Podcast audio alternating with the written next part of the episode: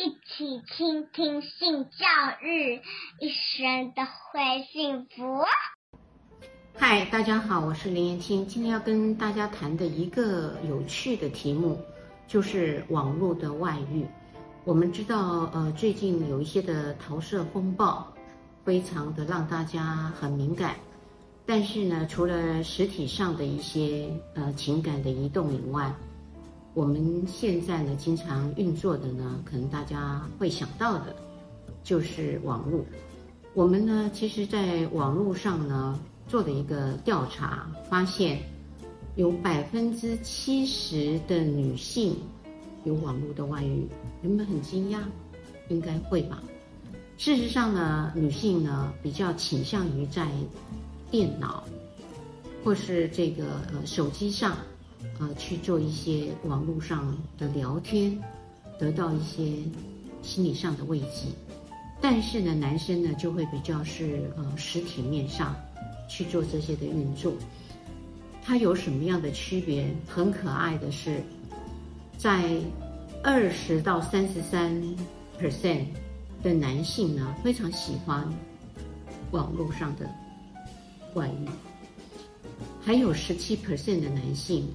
他们呢，更爱这个网络，可以说是网络的性成瘾，而且这些都是在30到40岁之间，受过良好教育的男性，结婚还有孩子，有没有感到很意外？应该会吧。当然，大家会问我，哪一些的行为算是网络的外遇呢？譬如线上的这个约会啊。调情啊，还有网络的拍身体送给对方观看啊，对方也送他的自拍的裸照给你观看，还有就是网络上的这个预约性爱这一块，最近的新闻才刚刚在报道，我们这个所谓的这包养，这个包养的网站呢，已经从国外呢。入侵到台湾来了，而且还说明着，只要是你愿意做这样子的注册，你的收入呢，平均来讲可以有台币6万块钱，很棒。你只是陪聊天、陪吃饭，然后可以想买一些非常好的，像 LV 啊、GUCCI 等等的包包。当然，立法委员就质询了，说那我们怎么管呢？因为他没有真实的性交易，而且他的网络都避开跟性有关。我看他的网络呢，的字眼就是浪漫与爱情，那这个就会通过网络。假设你用性，那他就不让你上网了。所以这一块，它等于是脱离掉我们的管控。当然，我们政府也只能说他们密切的观察，但是如果没有事实上的证据，也很难去做这样子的，抵制吧，或是处罚吧。所以网络上是一个很重要的管道。那当然，网络上会有这样子的一个议题，我个人会认为，夫妻的生活里面，有人认为到了一个枯燥。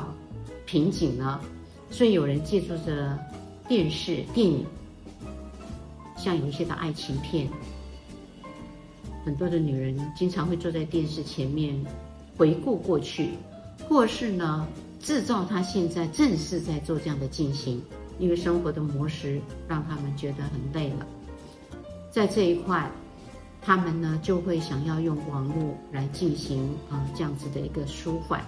他能不能算是对背叛跟不忠呢？很多人又认为，如果他没有实体上的接触的性交，那不应该把它当成情感的不忠。那到底怎么处理？我相信制定这个的界限，还有使用网络的一个规约，夫妻俩之间再一次的亲密关系的重建，我觉得可以避开像这一类的风险。跟嫉妒，欢迎持续收听倾听性教育，大家一起来找幸福。